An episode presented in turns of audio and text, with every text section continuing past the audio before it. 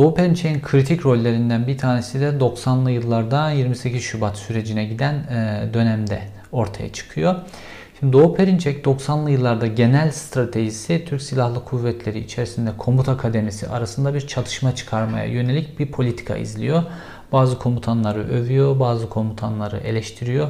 Övmesinin ve eleştirmesinin doğrudan sonuçları değil çaprazlama sonuçları olur genelde. Doğu Perinçek gibi e, operasyonel bir adamın ve adım adım Türkiye 28 Şubat'a giderken en önemli tetikleyicilerinden, bütün iklimi geren en önemli tetikleyicilerinden bir tanesi Madımak hadisesi meydana geliyor. İşte çoğunluğu Alevi 38 tane aydının hayatını kaybettiği ve e, Aziz Nesin'in bir numaralı hedef haline geldiği olaylar. Şimdi bu olaylardaki perde arkası bilgisini bize Aziz Nesin'in oğlu Ahmet Nesin anlattı.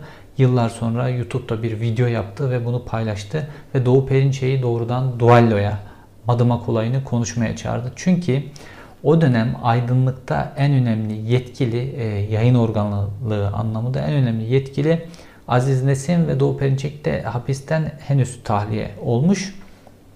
Ve en önemli yetkili Aziz Nesin olmasına rağmen Aziz Nesin'in haberi olmadan Doğu Perinçek çevirileri, e, Şeytani Ayetler kitabının çevirilerini kendi ekibine yaptırarak Aziz Nesin'in haberi olmadan gazeteye bastırıyor.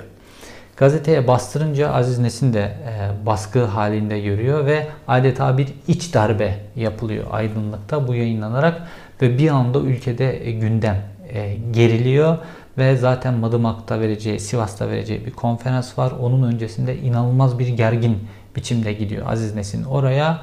İşte sonra da o, e, dehşet olaylar meydana geliyor. 38 kişi hayatını kaybetti ve Türkiye inanılmaz gerilip 28 Şubat sürecine giden süreci yaşadı. Ee, Ahmet Nesin bununla ilgili söylediğim gibi Doğu Perinçek'i yüzleşmeye, bu konuyu tartışmaya çağırdı. Fakat Doğu Perinçek pek çok kritik olayda olduğu gibi bu olayda da e, bu dualli davetini ya da bu tartışmaya girmekten kaçınıp o defterin üzerini kapattı. Fakat Türkiye en kritik noktaya bir iç darbe, e, aydınlıkta yaşanan bir iç darbeyle gitti ve bunun faturasını 38 kişi ödedi. Bütün ülke 28 Şubat sürecine sürüklenerek ödedi.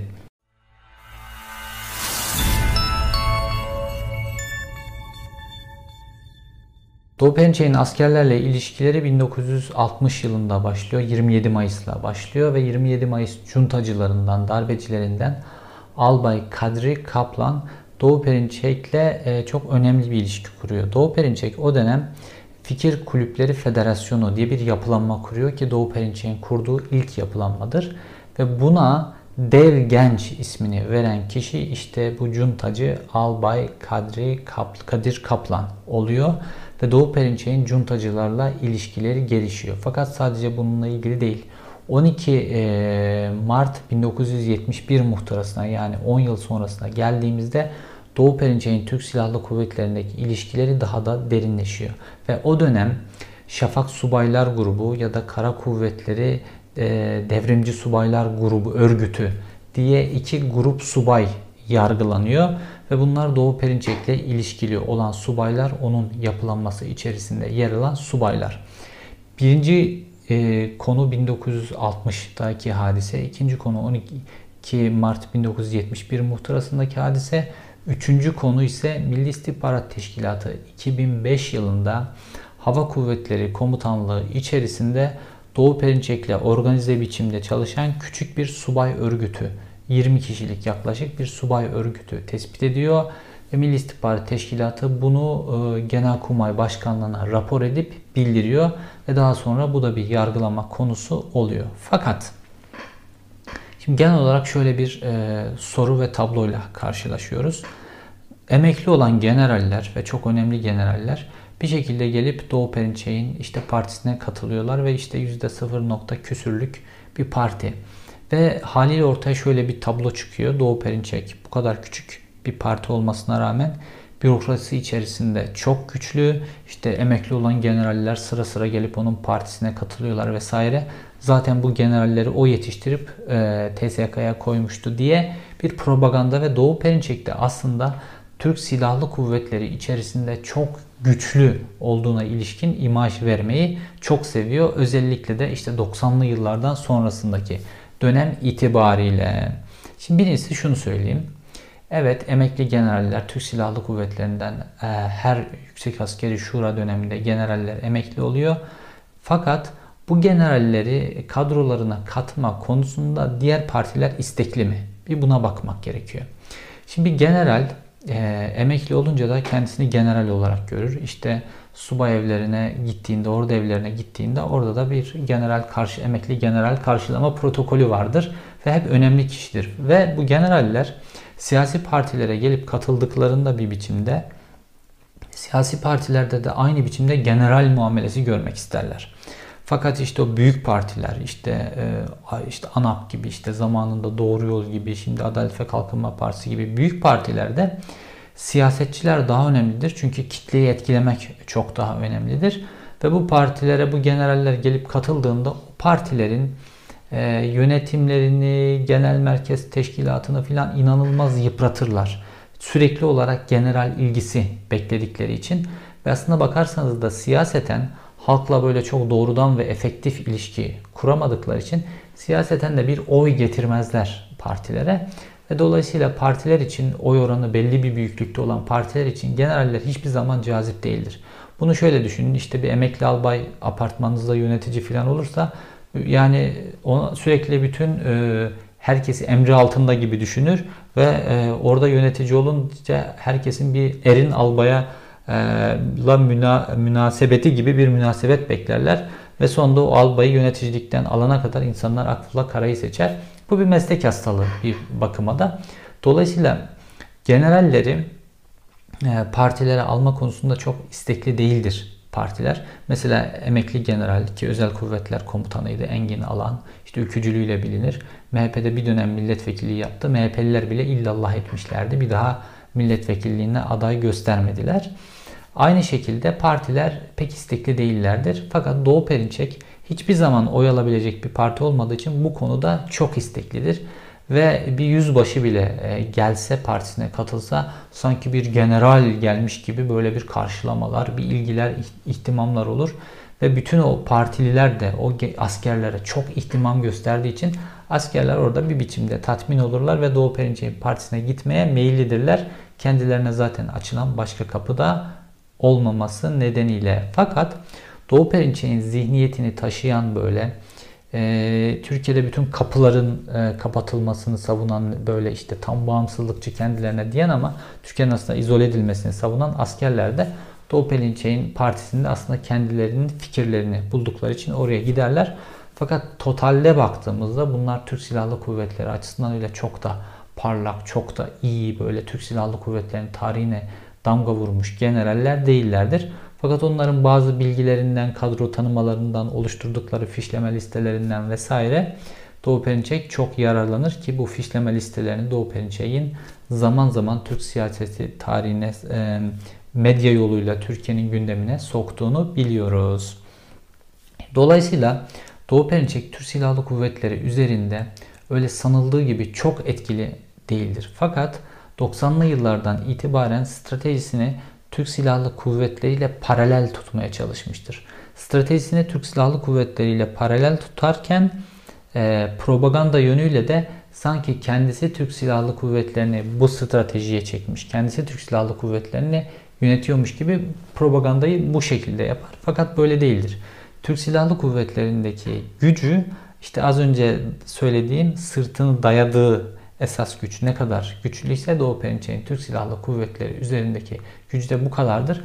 Birazdan 15 Temmuz faslında bu konuya geleceğim. Doğu Perinçek bir taraftan böyle uluslararası iplerde cambazlık yaparken bir taraftan da Türkiye içerisinde kendisini her zaman böyle önemli bir pozisyonda birilerinin operasyon yaptığında ilk akla gelebileceği e, gruplardan birisi olarak tutmaya çalışır. Gerek sahip olduğu medyasıyla, gerek partisiyle, gerek bizzat şahsıyla.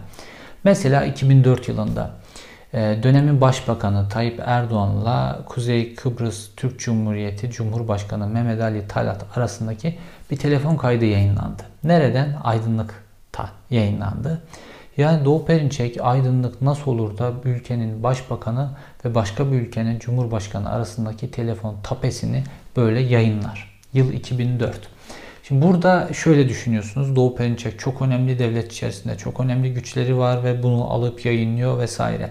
Fakat aynı şekilde Doğu Perinçek'in kimi zaman emniyet e, içerisinde, kimi zaman Türk Silahlı Kuvvetleri ile ilgili işte şucular listesi, bucular listesi, NATO'cular listesi, Fethullahçılar listesi gibi listeler yayınladığını ve e, bu kurumlarda böyle kritik görev değişiklikleri olduğu zaman bunlar üzerinden operasyonlar yaptığını görüyoruz. Şimdi mesela Mehmet Ali Talat'la Tayyip Erdoğan arasındaki bu telefon kaydının yayınlandığı dönem işte Kıbrıs'ta bir çözüm arayışlar oluyor. İşte Anman planı vesaire. Kıbrıs'ta iki toplumlu bir çözümle ilgili hükümet Tayyip Erdoğan hükümeti çalışıyor. Avrupa Birliği destek veriyor vesaire. Ve bu e, TAPE ile birlikte buna çok büyük bir darbe indirildi. Fakat Doğu Perinçek'e baktığımızda normalde Kıbrıs'ta e, Türk Türkiye'yi işgalci olarak gören bir ekolden geliyor. İşte 1974 yılındaki Kıbrıs Barış Harekatı gerçekleştiğinde Doğu Perinçek o dönem o barış hareketi için en önemli isimlerden biri olan Rauf Denktaş'ı faşist, Türkiye Cumhuriyeti'ni de Kıbrıs'ta işgalci olarak niteliyordu ve e, Türkiye'nin Kıbrıs'taki rolünün İsrail ile Filistin arasındaki bir arasındaki gibi bir rol olduğunu söylüyordu. İsrail nasıl Filistin'i işgal ediyorsa orada işgalci ise Türkiye'de Kıbrıs'ta aynı bir şekilde işgalcidir şeklinde bir savunma yapıyordu ve mitingler yapıyordu. İşgalci Türkiye Kıbrıs'tan defol diye mitingler yapıyordu bu dönem. Neden? Şimdi Kıbrıs e, olayına baktığımızda işte Kıbrıs'ta o 1974'e gittiğimiz süreçte Kıbrıs'ın hem Rum kesiminde hem Türk kesiminde sol solun çok güçlendiğini görüyoruz ve bu sol güçlendikçe de Kıbrıs'ta iki toplumlu bir talep üretiyor bu sol. Fakat bu iki toplumlu talep Kıbrıs'ta yani iki toplumun birleşmesi ve orada bir gerilimin son bulması her zaman Kıbrıs'ta en önemli rollerden birisinin sahibi olan İngiltere'nin aleyhinedir. İngiltere her zaman orada iki toplumlu, çatışmalı bir yapı ister. Kendi varlığını orada sürekli olarak devam ettirebilmek için. Şimdi o yıllarda, o Kıbrıs olayına gittiğimiz yıllarda işte Menderes de önemli faktörlerden bir tanesi. İşte daha sonra işte Rum mallarının yağmalanması vesaire. Buradaki en önemli tahriklerden bir tanesi işte Menderes o dönem oyları düşüyor ve milliyetçiliğe ihtiyaç duyuyor ve o dönem İngilizler Menderes'e bu teklifle geliyorlar. Diyorlar ki işte Kıbrıs meselesini e, kaşıyalım. Kıbrıs meselesi üzerinden Türkiye'deki Rumlar meselesi de kaşınmış olur. Türkiye'de milliyetçilik artar ve milliyetçi oyların gideceği yerde sensin. Sağ bir parti olarak sana doğru. Çünkü sen bu politikaları savunacaksın diyor. Ve Menderes'te oyları düşen tıpkı AKP'nin oyları düştüğü zaman milliyetçiliğe sarılması gibi Menderes de bu politikayı kabul etti. Kendi sonunu da bir bakıma hazırladı. Fakat adım adım Menderes döneminden başlayarak Kıbrıs meselesi gerildi, gerildi, gerildi ve işlerin koptuğu bir noktaya doğru gitti. İşte burada Doğu Perinçek'in rolü kontrast oluşturmaktı.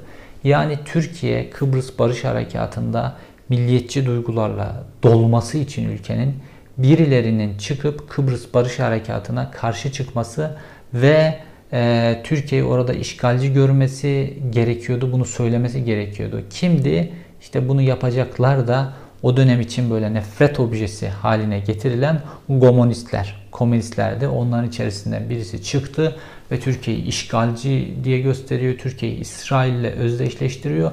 Bunu söylüyor ve bu Perinçek bunu söyledikçe Türkiye daha da milliyetçileşiyor ve Kıbrıs Barış Harekatı'na yönelik daha da e, talep artıyor. Artı milliyetçilik e, iki toplum arasında daha da giriyor ve dolayısıyla Türkiye'deki milliyetçi politikalar e, kazanıyor ve gerilim normalin üzerinde bir noktaya çıkıyor. Fakat sonuç itibariyle adadaki gerilim totalde İngiltere'nin işine geliyor. Fakat bu döndüğümüzde işte 2004 yılında başka türlü tezahür ediyor. 2004 yılında işte Annan planıyla Tayyip Erdoğan da o dönem destekliyor, Avrupa Birliği de destekliyor. İki toplumlu bir yapıya doğru Rauf Denktaş da mecburen e, ve bütün o e, Kıbrıs'taki e, gençler muhalefette destekliyor vesaire. Türkiye bu Türkiye ve Kıbrıs buraya doğru giderken iki toplumlu müzakereler bastırırken ve bu referanduma da sunulmuşken e, ve Türk tarafı kabul oyu verip e, e, Rum tarafı red oyu vereceği bir sürece doğru giderken Türkiye'nin avantajının arttığı bir sürece doğru giderken bu sefer Perinçek grubu bambaşka bir e, tezle ortaya çıkıyor ve Tayyip Erdoğan'la Mehmet Ali Talat'ın arasındaki telefon görüşmesini yayınlayarak oradaki çatışmanın yeniden devam etmesini sağlıyorlar. Ve bu çatışma kimin lehine oluyor? Adadaki çatışma ve gerilim arttıkça bundan her zaman beslenen kim oluyor? İngiltere oluyor.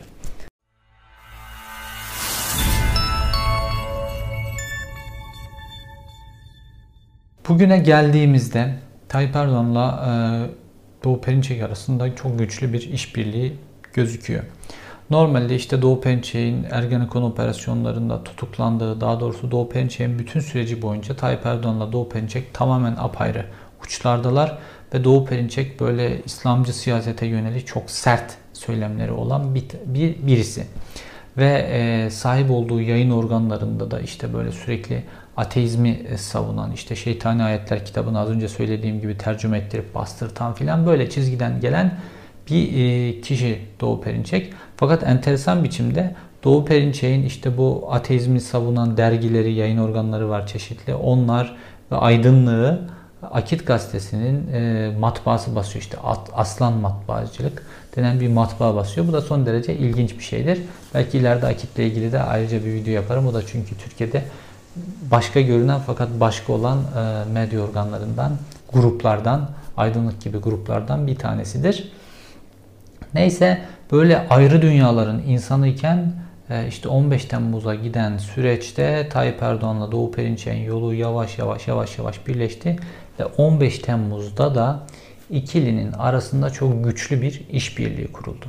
Şimdi burada şu noktaya dikkat etmeniz gerekiyor. Türkiye'nin tarihinde önemli kırılma noktaları vardır. Bunlardan bir tanesi 1960 yılındaki darbedir. Bir tanesi 1980'deki darbedir. Bir tanesi de 15 Temmuz'dur.